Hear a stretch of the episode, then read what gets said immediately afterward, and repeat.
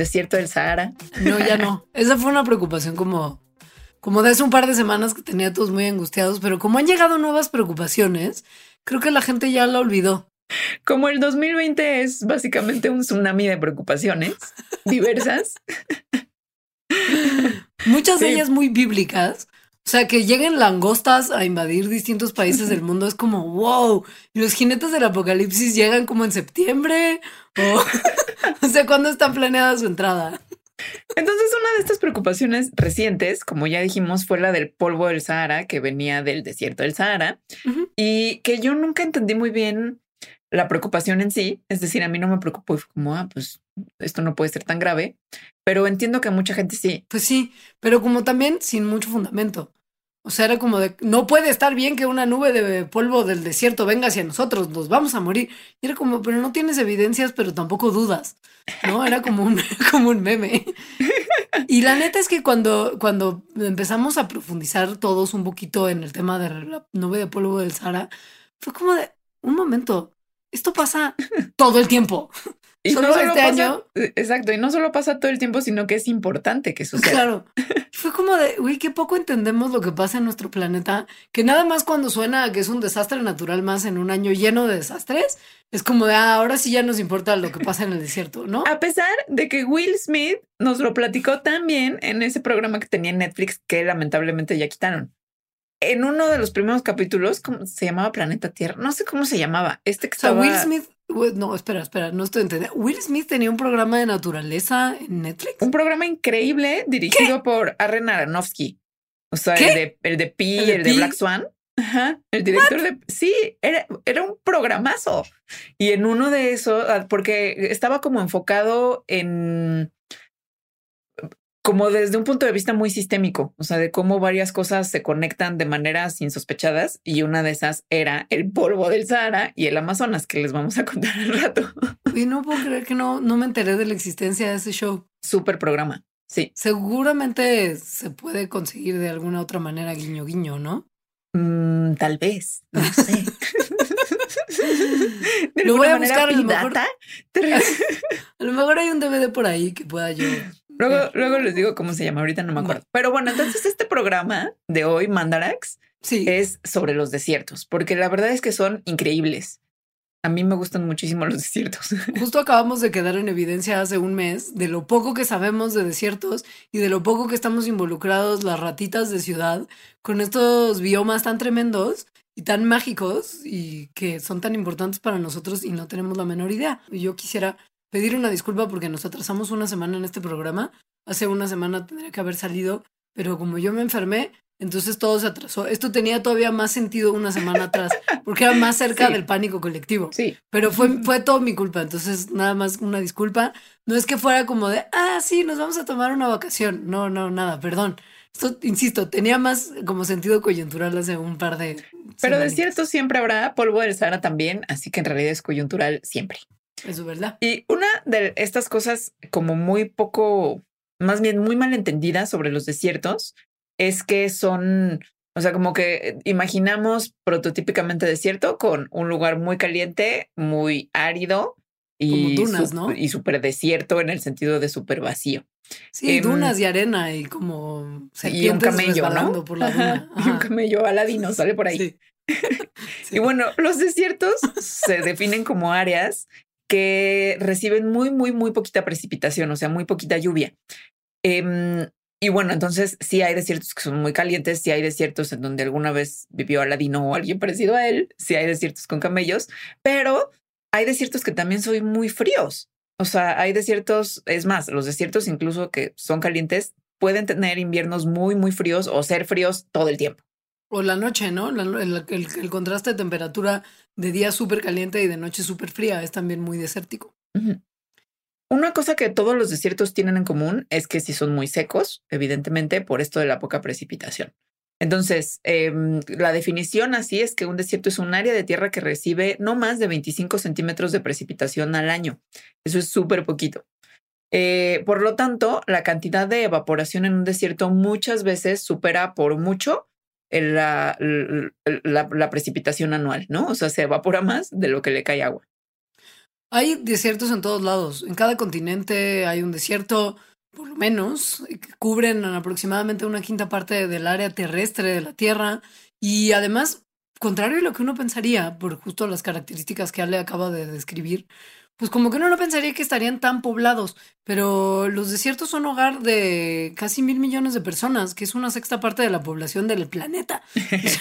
hay, mucha gente que vive en desiertos y la realidad es que pues justo no nos hacemos a la idea de ello porque tenemos esta imagen estereotípica del desierto y no pensamos en desiertos montañosos, por ejemplo. Que sí hay. Claro, o grandes eh, expansiones secas de o roca o arena o sal o sea, eso también son desiertos. De hecho, los que tienen como este mar de arena y dunas y etcétera, son solamente el 10% de los desiertos de nuestro planeta.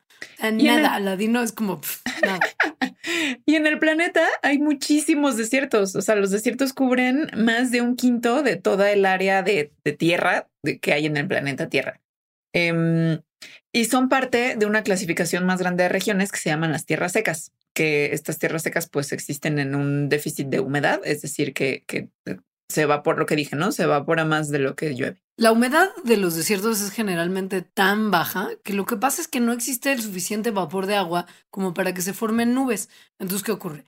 Que está el rayo del sol, así pelado, sin nada que lo pare, cayendo al, suelo a través de cielos que no tienen nubes y super cocina la tierra, ¿no? Entonces, la tierra tan caliente calienta el aire también, que incluso se puede ver en los desiertos calientes como que puedes ver cómo el aire se levanta en olitas que, que como que se mueven. Esto es lo que eventualmente también puede confundir a nuestros ojos, creando lo que se conoce como espejismos. Según yo, esto también pasa como en el coche cuando está muy caliente y entonces el cofre se calienta muchísimo y ves como espejismo arriba del, del cofre de tu coche. Exacto, exacto, exacto. Y sí, pues estos extremos de temperatura, eso sí, son muy comunes en prácticamente todos los desiertos, para un lado o para el otro. O sea, sea para el calor o sea para el frío en algunos desiertos la temperatura sube tan rápido y llega a lugares tan altos que la gente que está ahí pues corre un riesgo importante de deshidratarse o incluso de morir. Y pasa que cuando anochece las áreas se enfrían también súper rápido porque no tienen el aislamiento que brinda la humedad y las nubes. Entonces vale que la temperatura baja a 4 grados centígrados o menos. O sea, son lugares bien extremosos. Además, muchos desiertos no tienen ningún lugar a donde el agua se drene, o sea, como tipo un río, un lago o el océano. Entonces, la poquita agua que llueve se va colectando como en unas depresiones grandes, tipo cuencas, que eventualmente se evaporan porque son pues, grandes. Y eso da lugar a los salares, o sea, superficies, em, como imagínense un lago, eh, que se evaporó todo el agua y entonces se queda toda su superficie llena de sal. Y estos salares pueden ser de cientos de kilómetros de ancho. Em, en los desiertos, la, fuerza natural, la fuerza y la naturaleza principal que, que, que va moldeando, digamos, como su terreno es el viento.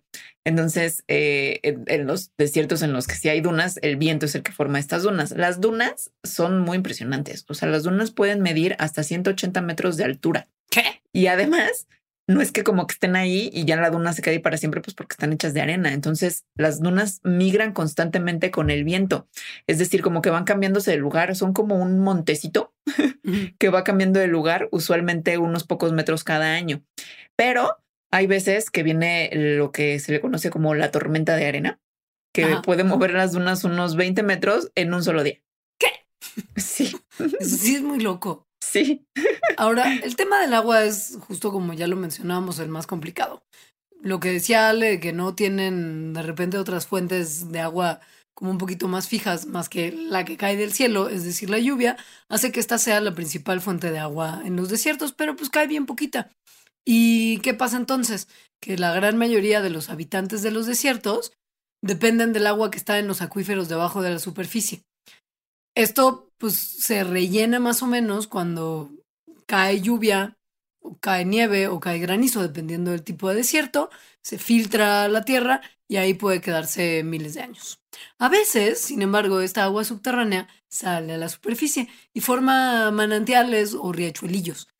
Si estos riachuelillos o manantiales dan lugar a vida, pues se conoce el área fértil que surge alrededor como el oasis como tal.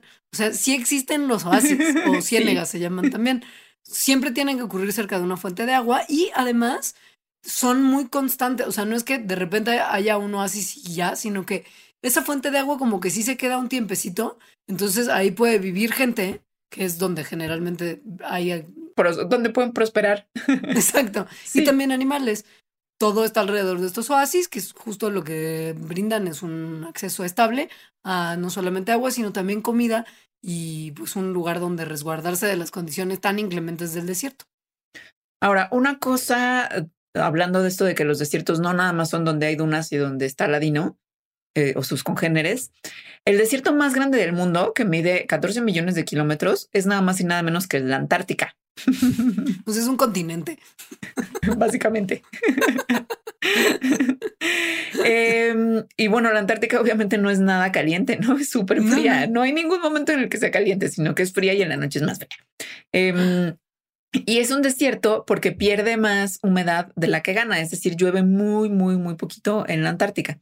Eh, después de la Antártica, el desierto más grande es el Ártico. Otro maldito polo. o sea, los desiertos más grandes del mundo son fríos. Después, el tercer desierto más grande es el desierto del Sahara, después el desierto de Australia y después el desierto arábico. Y un detalle que a mí me gusta mucho. Obvio. Obvio, detalle ñoñi, es que en el desierto del Gobi, que está en Mongolia, bueno, en Asia del Este, fueron descubiertos los primeros huevos, más bien, se descubrió por primera vez huevos de dinosaurio que eran de un protoceratops.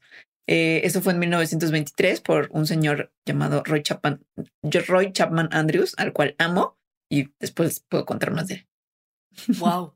O sea, es como, y entonces ese Protoceratops se llamó Juanita y medía esto y esto y esto. No, tiene unas historias increíbles porque se encontraron al Protoceratops los huevos y se encontraron a un eh, ornitomimus. Pensaban que el ornitomimus cazaba los huevos de Protoceratops, pero luego resultó que eran sus propios huevos. Hay muchos plot twist en esta historia.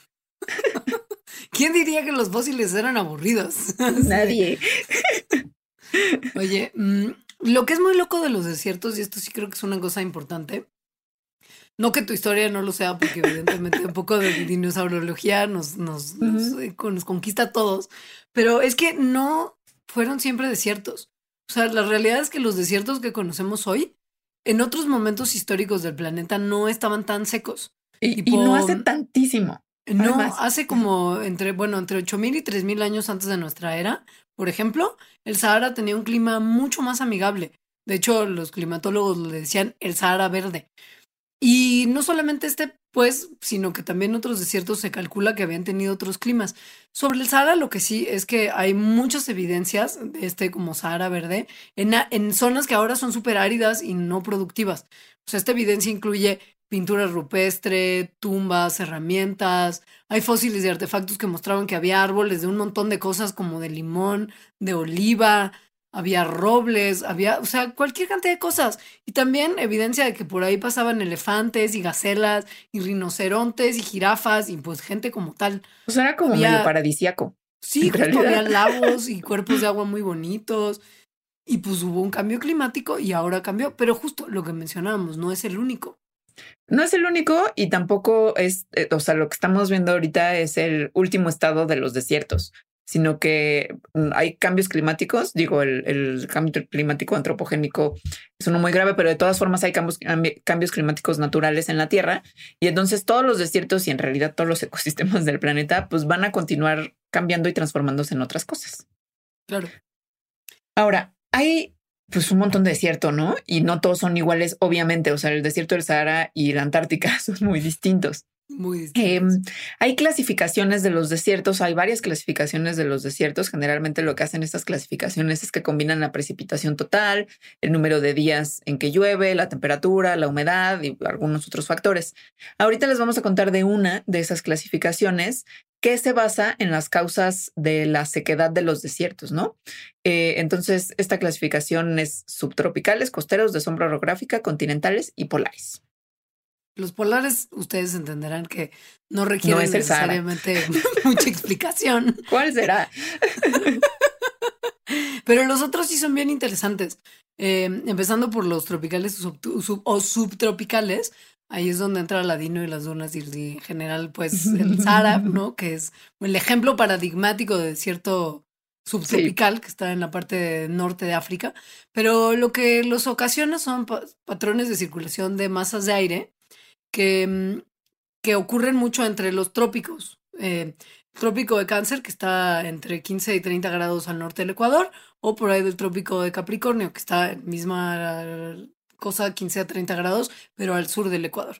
Entonces, ¿qué pasa? Que hay unos vientos que se llaman los vientos alisios que ocurren en estas franjas y que se forman por el calentamiento del aire en la región ecuatorial.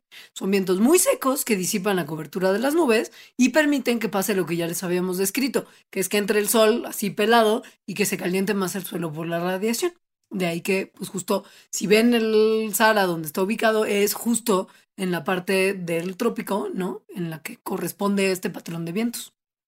Hay los desiertos costeros que están loquísimos porque mm, son húmedos, pero no cae agua. Por eso son desiertos. Eh, lo que ocurre con los desiertos costeros es que, bueno, están cerca de la costa, ¿no? Cerca de costas donde el mar es frío.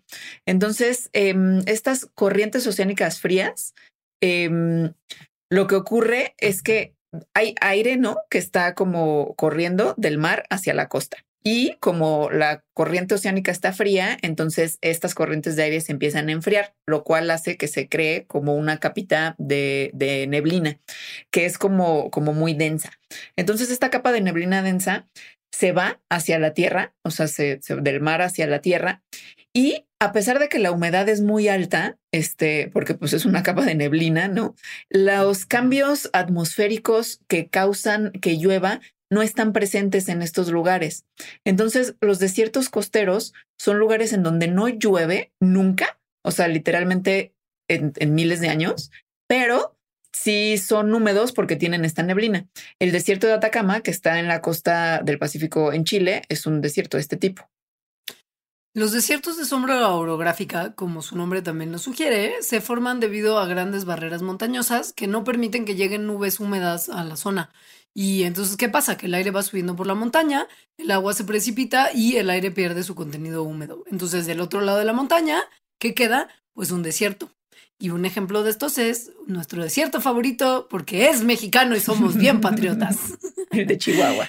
El desierto de Chihuahua, que es bien grande. Son 630 mil kilómetros cuadrados y atraviesa no solamente el estado de Chihuahua, sino que pasa por Coahuila, Nuevo León, Durango, Zacatecas y San Luis Potosí hasta el sureste de Estados Unidos. Hay otras condiciones en las que se forman desiertos, que es que si estás muy adentro del continente, no, o sea, sí, muy al interior de un continente, entonces es muy difícil que los vientos que traen humedad lleguen ahí. Entonces, eh, las masas, o sea, sí llegan como estas masas de aire, pero ya cuando llegan pasaron por tantos otros lugares que perdieron toda su humedad.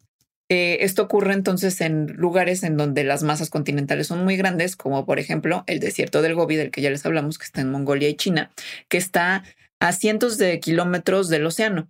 Entonces, el aire que llega al desierto del Gobi ya llega súper seco. Claro. Y bueno, los desiertos polares, ¿no? Que esto es importante, pero no todo el Ártico y el, y el, y el Antártico son desiertos, pero tienen mucha parte desértica. Y sí hay un montón de agua, pero toma la que está congelada, ¿no? Básicamente está encerrada en glaciares y en hojas de hielo que duran todo el año. Entonces, aun cuando son millones y millones de litros de agua, hay muy poquita agua disponible para plantas y animales. Y pues sí, el desierto más grande del mundo es el más frío porque casi todo el continente de la Antártida es un desierto polar. Ahí no cae agua ni por error. Bueno, otra cosa que se entiende a veces mal de los desiertos es que pensamos que los desiertos son ecosistemas y no es así.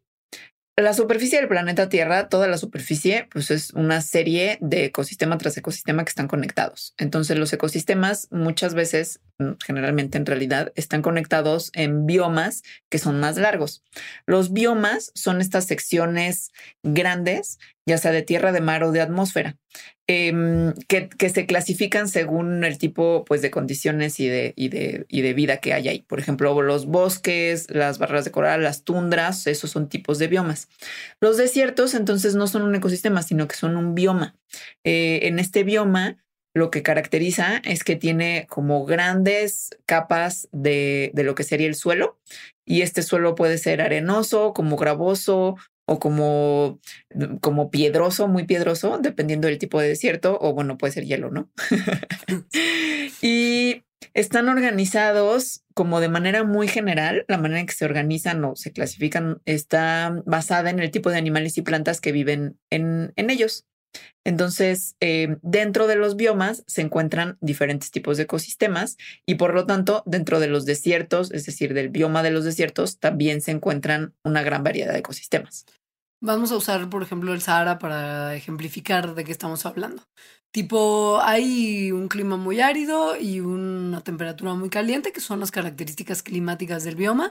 Y dentro hay, por ejemplo, ecosistemas de oasis, que tienen palmeras de dátiles, agua fresca, animales como cocodrilitos.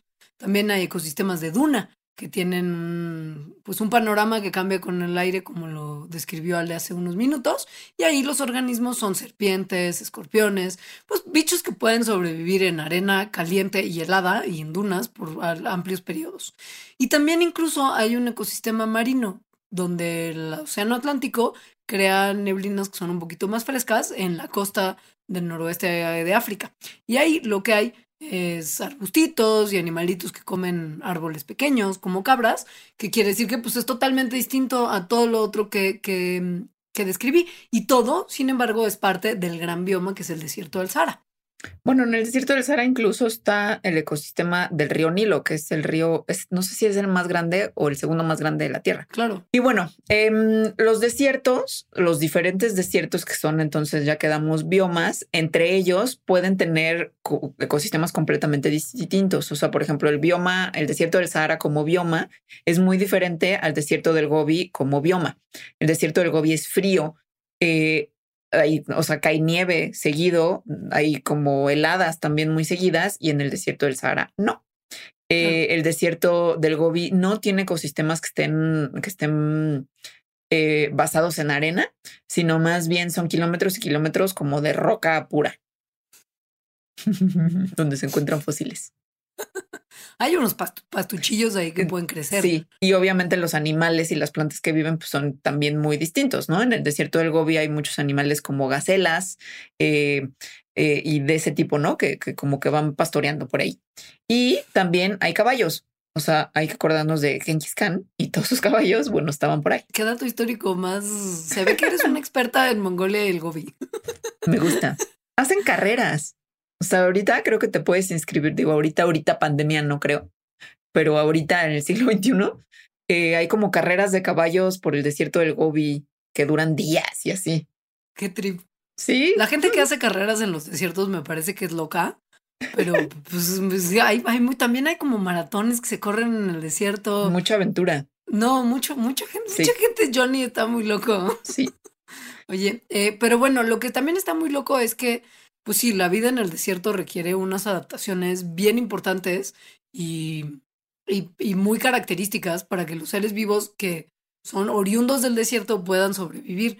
O sea, la realidad es que entendiendo que todos los seres vivos necesitamos agua y que estos son lugares donde casi no hay, es como, bueno, la banda que vive ahí sí es bien extrema. Y las plantas en particular son súper interesantes, porque aun cuando pues no hay tantísimas. Sí hay varias plantas que son sí, Y bueno, y depende en qué desierto, porque en el desierto eh, de Chihuahua sí hay un montón de plantas. Claro. Eh, las plantas en los desiertos suelen vivir más o menos separadas las unas de las otras, cosa que les permite obtener la mayor cantidad de agua posible a su alrededor. O sea, como que no hay una competencia tan grande por, por, por agua. Y este espaciado le da a algunas regiones desérticas esta apariencia justo como medio desolada, ¿no? Como esta imagen que tenemos de que justo no hay tantísima vegetación. Y en algunos tipos de, desiertos, sobre todo los más soleados, eh, pues implican que también las hojas de las plantas tienen que tener adaptaciones para que pueda entrar el sol, para que pues pueda hacer la fotosíntesis como tal, pero que no se escape el agua, ¿no? Normalmente lo que ocurre en cualquier hojita de una planta es que hay unos poros pequeños que se llaman estomas donde entra el dióxido de carbono. Y cuando se abren, pues también se sale el vapor de agua que está ahí. ¿Qué pasaría en el desierto caliente? Pues que si los estomas operaran de la misma manera, las plantas se secarían rapidísimo. Entonces, las plantas desérticas, que probablemente usted, hipster moderno que tiene un jardincito desértico súper bonito en su casa en la colonia Roma, pues tienen unas hojitas pequeñas y que son cerosas, que evita que haya tanta pérdida de agua. Los cactus, por ejemplo, que también son clásicas plantas de desierto, directo no tienen hojas y el alimento lo producen en sus tallos verdes. Em, algunas plantas, como los cactus, también tienen eh, adaptaciones en las raíces. Generalmente tienen raíces que son muy poco profundas, o sea, como superficiales más o menos, pero que, pero que, que como que se dispersan por el suelo. Eso les permite agarrar con mayor facilidad el agua disponible que está justo en la superficie del suelo. Eh, los cactus aguaro, que son estos como muy grandotes eh, que hay en el desierto de Sonora, em, en Sonora o en Arizona, también en Estados Unidos, eh, expanden ¿no? sus raíces como si fueran acordeones. Este, y además también se expanden ellos mismos como para agarrar, para, para guardar el agua que está disponible en las células de sus troncos y, de sus, lo que serían como sus ramas, ¿no? Sus ramificaciones. Eh, un saguaro grandote puede capturar y puede guardar agua en lo que viene siendo su cuerpito, que bueno, su cuerpote que es como una torre, y ahí en esa torre puede guardar cientos de litros de agua. Esto es una cosa que es que es súper interesante, la verdad. Eh, como que son tan del cliché mexicano y conocemos a veces tan, poquito de lo que está pasando ahí. Pero bueno, eh, este, este tipo de plantas que tienen estos sistemas de raíces que se extienden como verticalmente no son los únicos. También hay algunas otras plantas desérticas que tienen raíces súper profundas, como por ejemplo la de los árboles de mezquite que llegan a casi hasta 30 metros bajo el agua. Y bajo la tierra. estos, digo, bajo la tierra. y estos mezquites, así como también los aguaros y muchas otras plantas desérticas, tienen las espinas, características que los protegen a animalitos que se los podrían estar comiendo. Em, muchas de las plantas desérticas son anuales, que quiere decir que solo viven una temporada. Y sus semillas, que son muy increíbles, lo que tienen de característica es que pueden permanecer como dormiditas por muchos años cuando no hay nada de humedad, porque pues también hay años que son mucho más secos que otros. Entonces, cuando eventualmente cae un poquito de lluvia, estas semillas dicen, wow, ahora es cuando germinan súper rápido y en corto crecen, florecen, producen nuevas semillas y se mueren. O sea, en periodos súper breves lo que ocasiona que una lluvia, que sea una buena lluvia en un desierto, puede convertir así la cosa más seca y sin chiste a una tierra mágica llena de flores así de la noche a la mañana. Yo he visto eso, es muy lindo. Eh, los animales obviamente también tienen muchas adaptaciones para estos biomas desérticos. Los animales que están adaptados a estos ambientes eh, se les llama un nombre muy chistoso que es cerocoles. Y pues hay muchísimas variedad de cerocoles, ¿no? Hay insectos, reptiles, aves, mamíferos em, y tienen adaptaciones variadas. Por ejemplo, hay algunos que evitan el sol y entonces más bien como que duermen en la sombra cuando, cuando está el sol muy fuerte y luego en la noche es cuando están activos. Eh, muchos también tienen este comportamiento que es que escarban y hacen como hoyitos o túneles por debajo de la tierra que está mucho más fresca y, ahí viven o por ahí se mueren. Em, hay, un, hay un zorrito muy bonito que se llama el, zorrito Fennec, que es nativo del desierto del Sahara, y estos zorros viven en comunidades que trabajan juntos, y entonces juntos escarban como estas, como estos laberintillos por debajo de la tierra, que algunos son como de, o sea, como el, el, el lugar laberíntico y donde ya tienen después como su, como su colonia casita, es de 93 metros cuadrados. Y además, en estos lugares, en estas como guaridas que hacen debajo de la tierra, el rocío es colectado. Entonces le da a estos zorros agua fresca. O sea, son súper listos. y además, además de estas eh, adaptaciones que son de comportamiento, los zorros Fennec tienen adaptación de que no tienen que beber agua, sino que sus riñones se han adaptado a retener el agua necesaria de la comida que comen. Está padrísimo. Y sí son muy bonitos. Una googleadita no les haría nada mal.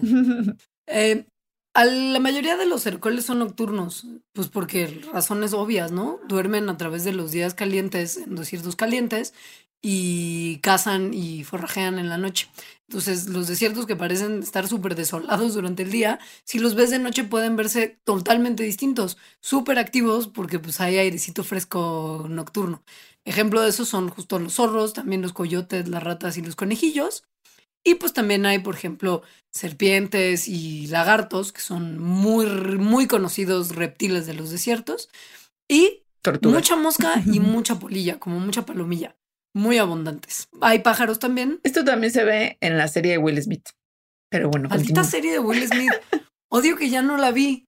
Y ahora, chale. Bueno, no importa, la voy a buscar. Eh, hay, hay avesitas que están restringidas, es así, a áreas donde tiene que haber agua sí o sí, como las orillas de los ríos. Pero hay algunos que este amo que sí, que sí exista y que sí sea desértico y que, sea como de todo el cliché del universo, que es el correcaminos, que está súper bien adaptado para la vida en el desierto. Y también como los zorritos Fennec obtiene el agua de su comida. Que por cierto, el otro día vi un meme de un coyote que tenía un correcaminos en la boca y fue como el momento más glorioso. un coyote de verdad. sí, foto, foto. Así de un coyote que había atrapado un correcaminos. Por fin se hizo justicia. Por fin. Hay otros animales cerocoles cuyos cuerpos son los que les ayudan como a lidiar con el calor del desierto. Por ejemplo, las tortugas del desierto tienen generalmente la, el caparacho como muy gordo, lo cual les ayuda a aislar su cuerpo del calor y además reduce el agua que pierden. Hay estas lagartijas de arena que tal vez han visto en la tele, que como que levantan una patita y levantan la otra y como que corren levantando mucho las patitas. sí, son, sí, son nativas de los desiertos de Europa y de Asia y se les, se les llama las lagartijas eh, bailarinas, justo por cómo no van levantando las patitas y eso es para no quemárselas. También hay unos conejos que tienen unas orejas muy, muy largas que eso es más o menos como la adaptación de, como la misma estrategia que tienen los elefantes, eh, en el que hay muchos vasos sanguíneos en estas orejas tan largas y eso les ayuda como a liberar el calor, porque por ahí pasa la sangre, se refresca al estar como tan en contacto con el airecito y entonces eso les ayuda pues, a no estar tan calientes. Y sí. hay algunos em, eh, buitres desérticos que se orinan a sí mismos, tal cual, como me voy a orinar. Y de esa forma, entonces, pues humedecen sus patas. Y al humedecer las patas, la, cuando se evapora esa orina, entonces se enfrían por evaporación. Güey, estamos muy mal acostumbrados a no usar nuestros recursos al 100%. Pues eso lo podríamos hacer nosotros. Exacto, no deberíamos de juzgar a esos buitres por aprovechar 100% del agua que está en sus cuerpos. Oye, un animalito muy loco que amo porque tiene además unos mecanismos muy interesantes de huir de sus depredadores, que es el, el lagarto cornudo. Tiene también una manera muy ingeniosa de obtener el agua que necesita, porque tiene como una serie de canalitos y huequitos en su carita y en su cuerpo, que son como literal canales que llevan a su boca. Entonces, cuando llueve, se pone en la lluviecita y en esos canales va atrapando lluvia y se mueve porque así están, porque así están distribuidos esos canalitos hasta la boca, donde nada más hace como y se los traga. increíble. Es como, es como la versión animal de estos cascos donde ponen cerveza con popote. ¿Qué, pasa en Australia? Porque pues obviamente los bichos australianos son, son muy intensos. O sea, ya lo hablamos en el Mandarax de Australia. Sí. Muy intensos. Otro animal prototípico del desierto es el camello, que muchas veces se piensa que su joroba les, es una adaptación que sirve para guardar agua y pues no. Piña. Sí es una adaptación si les sirve para algo, pero no guardan agua, sino que más bien lo que guardan es grasa. Entonces las moléculas de hidrógeno de la grasa se combinan con el oxígeno que inhalan y eso forma agua. Entonces, cuando, cuando hay alguna escasez tanto de agua como de comida, los camellos pueden como que eh, eh, apoyarse en la grasa que tienen guardada en su joroba, tanto para obtener humedad como para obtener nutrición, ¿no? nutrientes y, o sea, comida y agua básicamente. Y también es un lugar, bueno, algunos de los desiertos son hogar de uno de los bichos que también son muy juzgados por la opinión pública, que son los escarabajos peloteros, que sobre todo en el Sahara viven y son muy felices eh, sobreviviendo a partir de comerse las heces fecales de otros animales. Entonces, ¿qué pasa? Que encuentran una montañita de popó la juntan en una pelotita y la empujan a sus casitas donde la guardan y a partir de eso se alimentan, utilizando bien los recursos, ¿ves? Y bueno, hay no nada más eh, adaptaciones en plantas y animales, que es como lo que más se ve, sino también en microorganismos. Entonces, en los desiertos calientes y donde hace mucho sol, pues no hay una cantidad limitada, muy, muy limitada de agua y nutrientes, hay estas temperaturas muy extremas. Hay además vientos muy fuertes y una radiación ultravioleta tremenda. Entonces las comunidades microbianas se han adaptado a vivir bajo estas condiciones ambientales, em, donde además tienen, pues como en cualquier ecosistema, pues eh, un rol súper importante. Entonces, comparados con los biomas de regiones tropicales o de regiones donde los climas pues, no son tan así, las comunidades de microbios del desierto son diferentes en su composición, en su función y además tienen un menor nivel de diversidad de, lo que hay ahí, ¿no? O sea, como que todos son más o menos primos. Em, esto tiene sentido porque entonces estos microorganismos pues son casi siempre como de, como de familias, digamos, que están más adaptadas a resistir estrés que están más adaptadas a vivir en escasez de agua y que pueden tolerar mucho mejor la desecación y al formar esporas. Hay mucho hongo en el desierto, mucho. De hecho, hay algunas colonias de desierto, de hongos del desierto, que pueden vivir por millones de años, haciendo que dure mucho más su proceso de desarrollo. Otras sobreviven creando relaciones simbióticas con otros organismos para asegurar, pues justo que no se van a morir.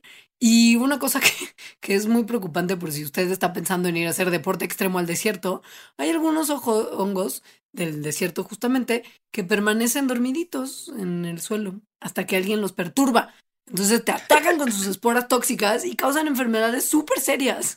Pero algunos son muy bonitos. Hay algunos tipos de fungi desértico que pueden pintar los paisajes áridos con un montón de colores muy brillantes. No los toquen. Además hay que recordar que muchísimos de los hongos del planeta y de los desiertos no son la excepción, pues viven en relaciones simbióticas, por ejemplo, con líquenes o con micorrizas, es decir, con las raíces de plantas. Entonces, en el desierto hay también de esto. Mucho de esto. Sí. Los desiertos son súper importantes porque por más que, insisto, el cliché nos permita pensar que son lugares vacíos y sin ningún chiste, sí viven muchísimas plantas, animales y hongos súper bien adaptados, que no solamente es importante que existan porque la diversidad es importante per se, pero también muchos de estos animales y plantas son benéficos para los humanos. Por ejemplo, los camellos que se han domesticado en Asia y África del Norte han sido animales de carga súper confiables desde hace miles de años. Y en esas mismas regiones, las plantas desérticas como el dátil son fuentes importantes de comida. O sea, se, sabe que la gente come dátiles desde tiempos bíblicos, vaya. Son muy ricos. Para, mí, es una, para mí es una mm. fuente importante de comida, la verdad. ¿El dátil? Sí, como mucho mm. dátil. ¿A poco? Pues ahora endulzo las cosas con dátil o si me da como hambrita de repente me como un dátil. Muy azucarado y delicioso. Es exacto. Bueno, además los desiertos, con sus condiciones tan áridas, tan secas, promueven la formación y que se concentren muchos minerales importantes. Por ejemplo, nada más y nada menos que el yeso, que es importantísimo para la construcción. antes de hoy nunca había pensado de dónde venía el yeso. O sea, era una cosa que no me... Sí. Eh, también otros compuestos que se llaman boratos, que son, eh, que están hechos de boro, que, ¿no? De este elemento químico que es el boro. Tienen muchos usos, por ejemplo, el análisis de suelos para saber si están contaminados. Los nitratos, que son parte esencial pues, de muchísimos abonos. Sin nitratos creo que no podría haber agricultura. Y también de la pólvora.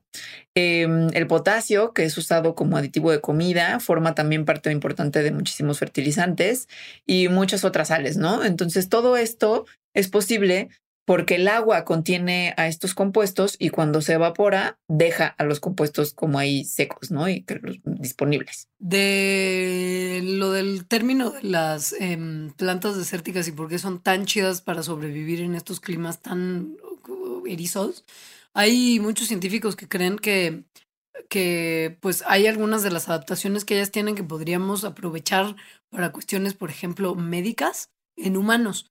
O sea, de hecho, hay reportes que analizan algunas plantas de desiertos en Israel que pueden quizá, si se desarrollan bien los medicamentos, ayudar a combatir malaria. O sea, son fuentes de vida que no conocemos quizá tan a profundidad, que podrían tener como muchas otras plantas alrededor del mundo, aplicaciones médicas y de desarrollo de medicamentos. Y no olvidemos la importancia cultural enorme que tienen las momias. no olvidemos que han construido la carrera de Brendan Fraser y él le debe todo al desierto. Bueno, eso es una parte muy importante del Halloween. Sí, y de Guanajuato. Guanajuato no sería Guanajuato. Si Eso estaba pensando, pero en Guanajuato no es desierto, aunque bueno, sí hay condiciones muy áridas, ¿no? Este.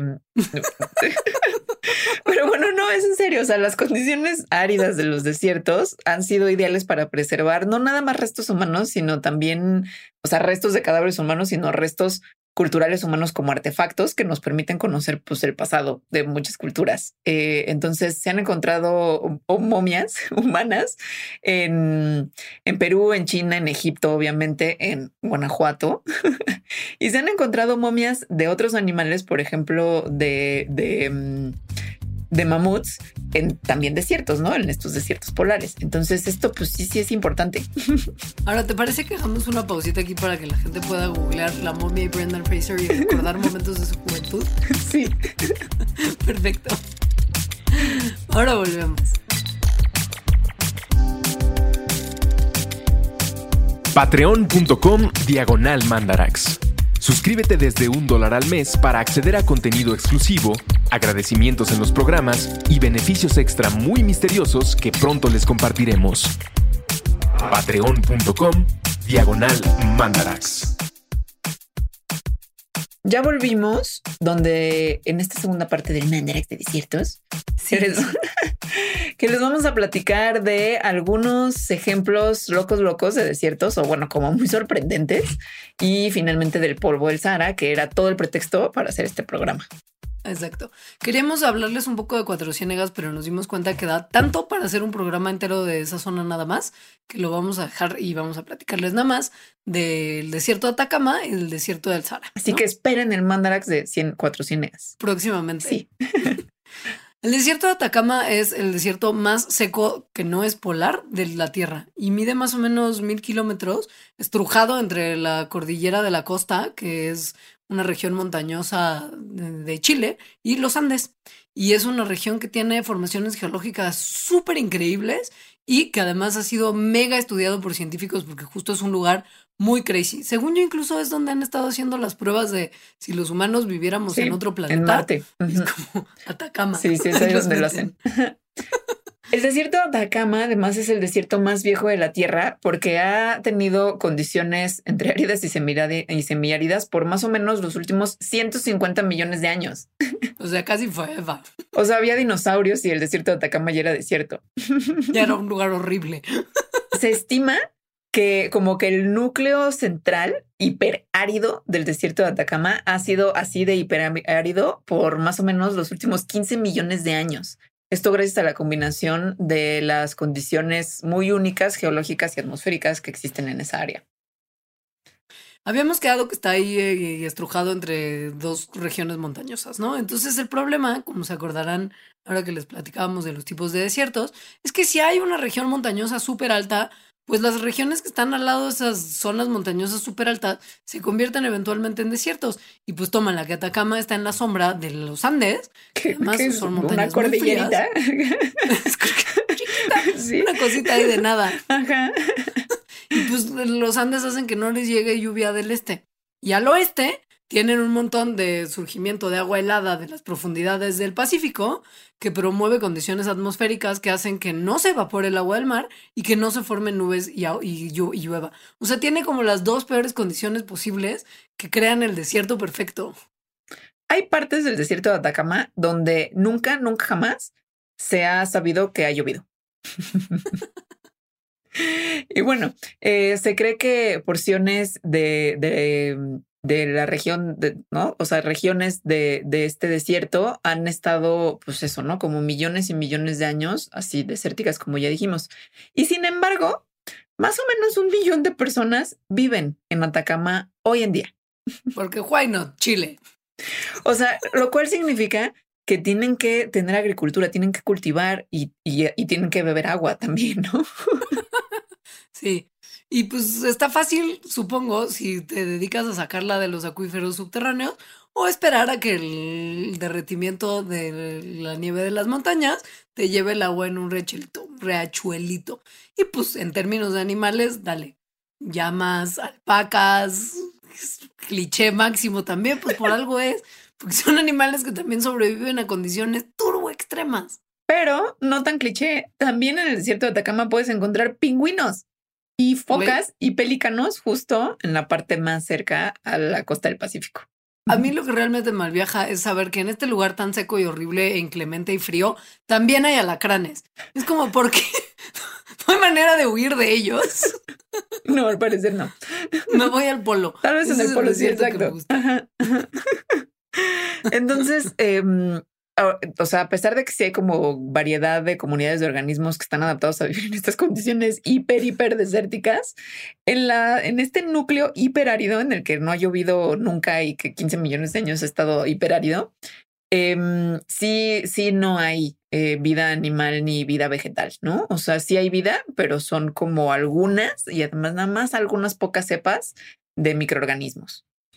Em, y eso es lo que justo decías hace ratito, que hace al desierto de Atacama un lugar ideal para estudiar cómo sería la vida en otros planetas, como por ejemplo en Marte. Es un lugar muy mágico y maravilloso en términos de la geología que, que, hay. O sea, eso que ni qué. Mucho del núcleo del desierto del Atacama tiene depósitos muy gruesos de sal que pueden abarcar kilómetros y que a veces son así de medio metro de grueso. Hay también unas rocas que se han ido moviendo a ese lugar por el viento porque hay unos vendavales muy tremendos y hay unos depósitos de sedimento que son muy grandes y parecen como abanicos, que se llaman abanicos aluviales, justo, que son lo que conecta la meseta desértica con las montañas que los rodean y que nos sugiere que en algún momento menos hostil hubo agua que bajaba de los Andes al desierto. Otra cosa particular es que es como el lugar más despejado del mundo. o sea, tiene de las 365 noches que tiene un año, 330 las tiene despejadas, ¿no?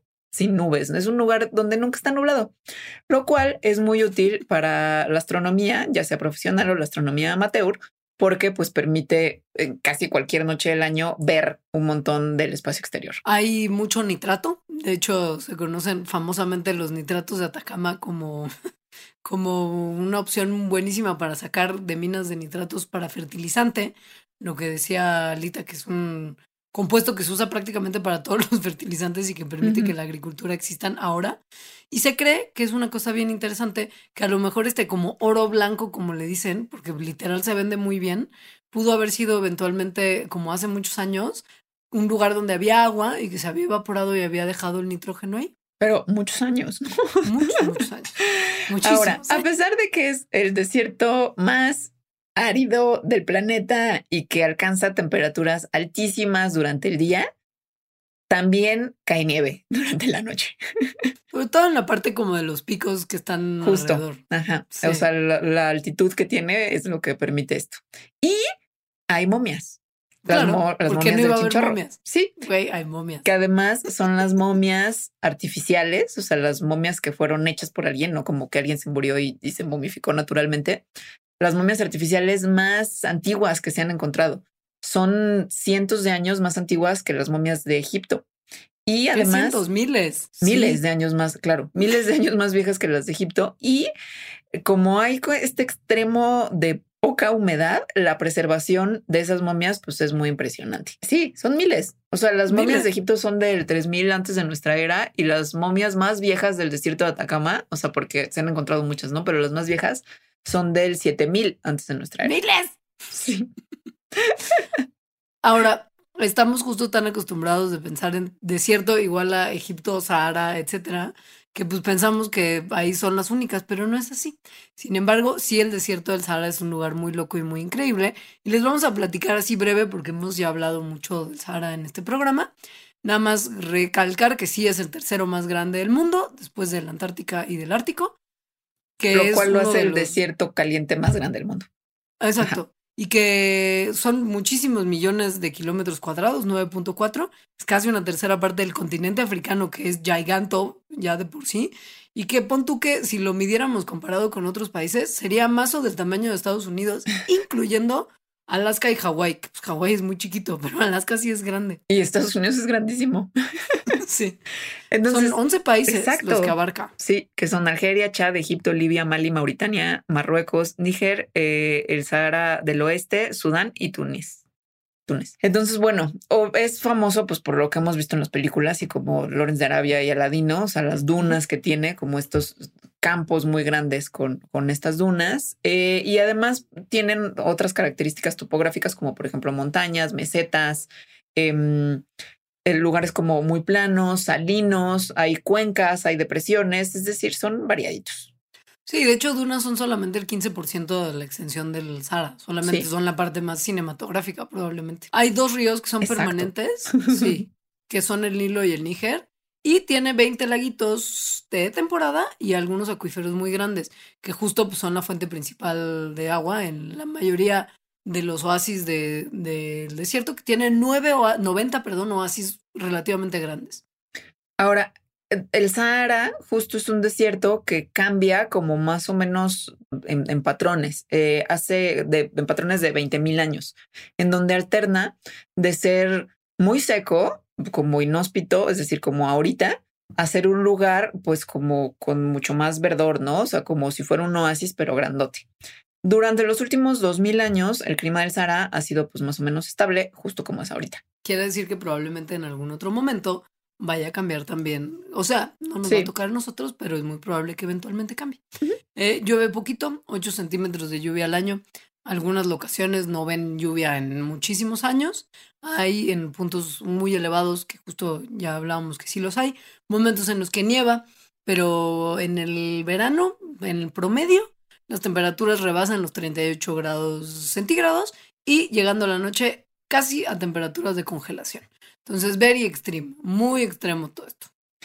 Y esto de que durante los últimos 2000 años el desierto del Sahara haya sido así, pues nos habla a que durante los últimos 2000 años el polvo del Sahara ha sido a thing, ha ocurrido.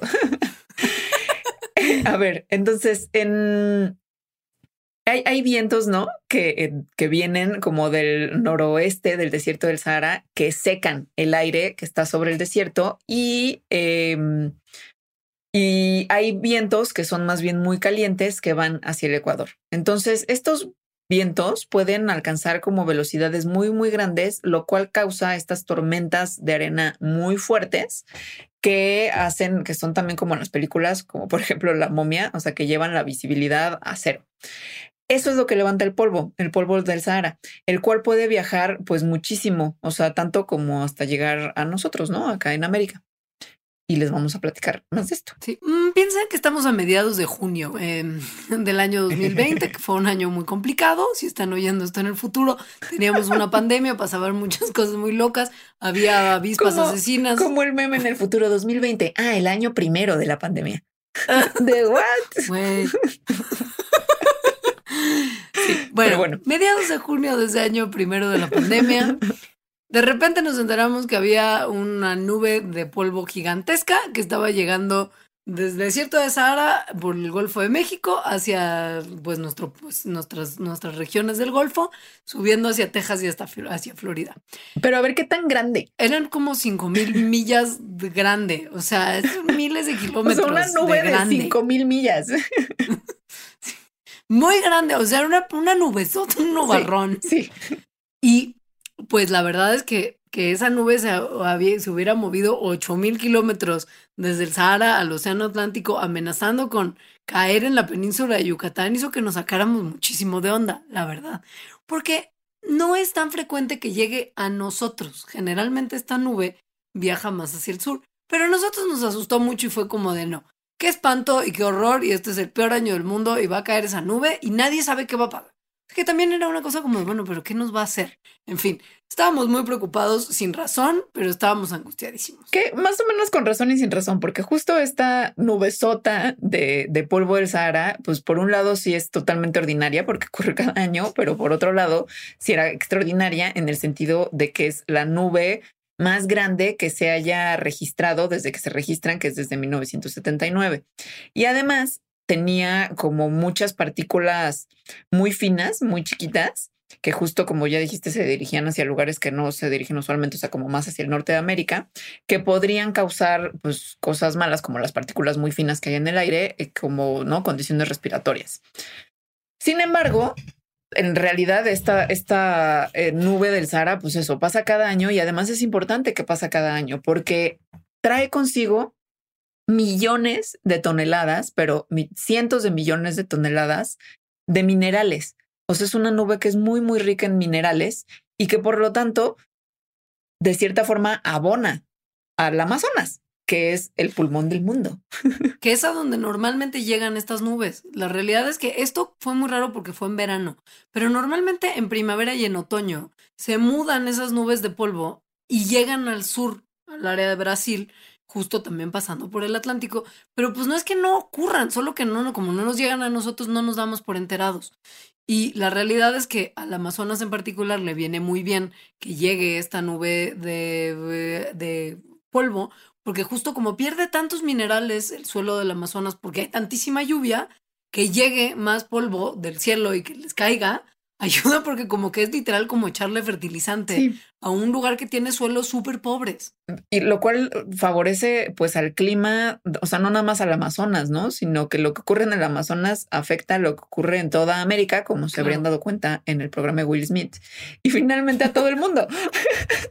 Como no el Mandarax de Amazonía, Alejandra. ¿Por qué tiene que ser todo el programa de Will Smith? Porque está dirigido por Aronofsky. O sea, si lo hubieras visto, me entenderías. Maldita sea. Siento que me perdí de lo más increíble del mundo. Sí, estaba muy increíble.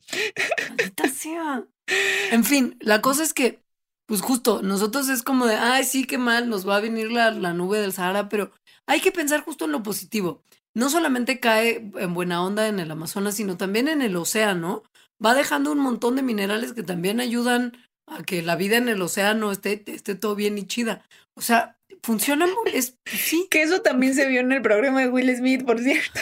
¡Maldita sea! O sea, es que el océano, o sea, como que muchas veces pensamos, o sea, decimos, oh, el Amazonas, el bosque, ¿no? De la jungla, de la selva del Amazonas, es el pulmón del mundo. Y en realidad el verdadero pulmón del mundo o sea, quien nos da la mayor parte del oxígeno, y eso ya lo hemos dicho en otro mandarax que no me acuerdo cuál es, nos lo da los, los, el plancton que vive en el mar. Entonces, mantener al plancton en el mar chido hace que todo el planeta esté oxigenado. Y mantener al plancton chido significa que también esté alimentado por estos minerales que vienen de la nube de polvo del Sahara. O sea, topen que más del 70% del hierro que le llega a los fotosintetizadores del océano en el Atlántico viene del polvo del Sahara. Eso es muchísimo hierro, es prácticamente todo. Es todo. Entonces es mega importante que este polvo viaje alrededor del mundo. Y la neta es que pues solamente nos tocó a nosotros en un mal momento. Piensen que para lugares con climas más extremos como el Amazonas, también ayuda como un estabilizador de atmósfera. O sea, como trae aire cálido, la nube de polvo, y se eleva por encima del aire que sea relativamente más frío y más denso, pues ayuda a mantener la temperatura más parejita y también absorbe la luz solar que regula las temperaturas del planeta que en este momento están en llamas. Entonces, lo del polvo del Sahara, bien, no mal. Y no piensen que es arena del Sahara. O sea, es polvito súper chiquito que viene de rocas por el desgaste de los vientos. Y además, muy bien, durante miles de años. O sea, que el Amazonas exista, eh, que exista a pesar de que tenga suelos que son muy pobres en nutrientes y que han sido muy pobres en nutrientes, pues desde que el Amazonas es Amazonas, se cree que es gracias a este polvo del Sahara. O sea, que, que la selva del Amazonas pueda sostener la cantidad de biodiversidad que sostiene es gracias a que sus nutrientes vienen del otro lado del mundo. Entonces, por favor, si podemos dejar de lloriquear y solamente, miren, además llegó en el mejor momento. De por sí tenemos que tener las vías respiratorias tapadas con mascarillas y protectores. O sea, es literal el momento en el que todos estábamos más preparados para la llegada de la malévola nube de polvo. Guardados en casa. Guardados en casa con cubrebocas. Sí. Es perfecto. Miren, oye, el drama. No, no, no, no. Pero bueno, problemas con los desiertos. Los desiertos como tal no tienen tanto problema. El problema es que la tierra se está volviendo cada vez más desértica porque estamos extremando las condiciones de clima por el calentamiento global. O sea, las regiones que eran semiáridas se están convirtiendo en desierto una tasa alarmante.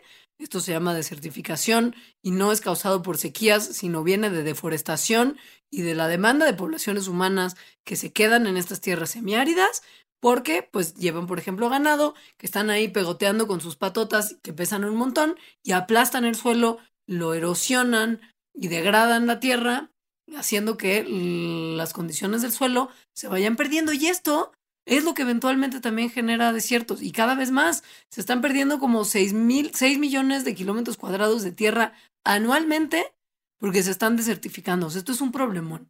Sí, y, y sí es bien importante como remarcar que la desertificación es, es, o sea, no es nada más que se vuelvan más secos, ¿no? Sino que hay una erosión tremenda. En los desiertos normales no hay una erosión más de ese estilo. No. Y bueno, los desiertos también, o sea, los desiertos naturales, ¿no? Los, los biomas desérticos, los ecosistemas que están en los desiertos también están sufriendo actualmente por la elevación de temperaturas. Los desiertos, eh, los ecosistemas desérticos son muy frágiles. Entonces el calentamiento global está teniendo efectos pues muy drásticos, muy drásticos en ellos. En particular, las temperaturas, que de por sí ya son bastante altas, pues están volviendo más altas. Em, y esto está teniendo efectos que, como medio insospechados, como por ejemplo la pérdida de nitrógeno, que como ya dijimos, pues es un nutriente súper importante. ¿Por qué? Porque el calor hace que los microorganismos que convierten los nutrientes em, a nitratos, que los nitratos es la forma en la que los otros eh, seres vivos podemos obtener nitrógeno, eh, hace que eh, justo estos microorganismos no conviertan los nutrientes en nitratos. Entonces, eso puede ser pues fatal para las plantas que viven en los desiertos y los animales que se comen esas plantas, es decir, para toda la red trófica que hay ahí. Exacto. Pasa que también va a llover menos y lugares donde llueve poco probablemente también empieza a llover menos. Se calcula que justo el Sahara, el desierto de Chihuahua y de Sonora, los Andes en la Patagonia y un poco de Australia en la zona de Gran Victoria van a empezar a tener menos precipitación y pues si de por sí ya tenían poca, va a ser todavía más complicado que sobrevivan los bichitos que ahí viven. Y pues temperatura más alta implica incendios más frecuentes, que ya es una cosa que justo al principio del año de porquería pasó en Australia. Así es. Y bueno, hay ecosistemas, o sea, que son muy, muy hermosos y, y, muy increíbles que han estado ahí por miles de años. En California, por ejemplo, está este icónico que también se llama como un disco de YouTube, el Joshua Tree, que es el que tiene como mil años de edad y puede eh, no sobrevivir a estos climas tan calientes. Entonces, pues no nada más es que se vaya a morir el Joshua Tree y todos lloramos, sino que esto puede afectar otra vez no a las redes tróficas que ocurren en esos ecosistemas, aquí en particular a la polilla de yuca, que pone sus huevitos adentro de la flor del Joshua Tree y es una relación simbiótica estudiada y que tiene al parecer millones de años, que pues, ¿no? Como reacción en cadena empezaría a pasar. Así que a cuidar todos nuestros hábitos porque una vez más estamos encontrando evidencia de que estamos arruinándolo todo. Con esa moraleja y esa idea tan optimista, damos por terminado este mandarax desértico. Muchas gracias. Eh, muchísimas gracias, a todos nuestros Patreons. Patreons es esta plataforma en la que la gente nos apoya económicamente para que Mandarax pueda seguir existiendo y por lo tanto estamos ultra mega infinitamente agradecidas. Y eh, vamos a agradecerle ahorita personalmente leyendo los nombres de los Patreons de 10 dólares, que este es uno de los beneficios que tiene. Entonces, muchísimas gracias a Emilia Torres, Gonzalo Delgado, Alicia González, Cristian Mitre, Ale Penagos, Aarón Armando Flores Barroso, Jorge Díaz, Hugo Naín Torres, Pepe Flores, Nora Fernández, Emma Prestamo, Adán Figueroa, Aileen Mendoza, Miguel Santiago Vera, Stevie, Alexis Valeria Rico Rojas, Marion Reimers, Arturo Moreno, Luisa Lane, Luis Ches, Teresa Fernanda Mamadelita, Fabiola Pasquel, Elisa Ortiz Hernández, Alberto Vera Zavala, Teresa Antonio, César de Jesús y Oscar Colí. Le queremos mandar también un shout out increíblemente especial a Sinué Hernández, que fue un patrón que entró al programa de los 100 dólares, que quiere decir que gracias a su contribución, pues Mandarax tiene, tiene una sonrisota en su cara y que también eso significará que si ustedes ven los beneficios que existen en nuestro Patreon, patreon.com diagonal mandarax, Significará que si va a acompañarnos en un episodio, próximamente cuando las condiciones ya no sean tan pandémicas y podamos reunirnos para grabar. Em, si ustedes quieren hacerse Patreon, se los agradeceremos mucho. Si no, no importa con que nos escuchen y le digan a todos sus amigos y gente que conozcan y mamás y papás y quien sea que nos escuchen también. Eso es muy importante. Gracias. Gracias. Les mandamos muchos abrazos. Comuníquense con nosotros. Ya saben nuestras redes. Em, y nada, les mandamos muchos besos. Bye. Adiós.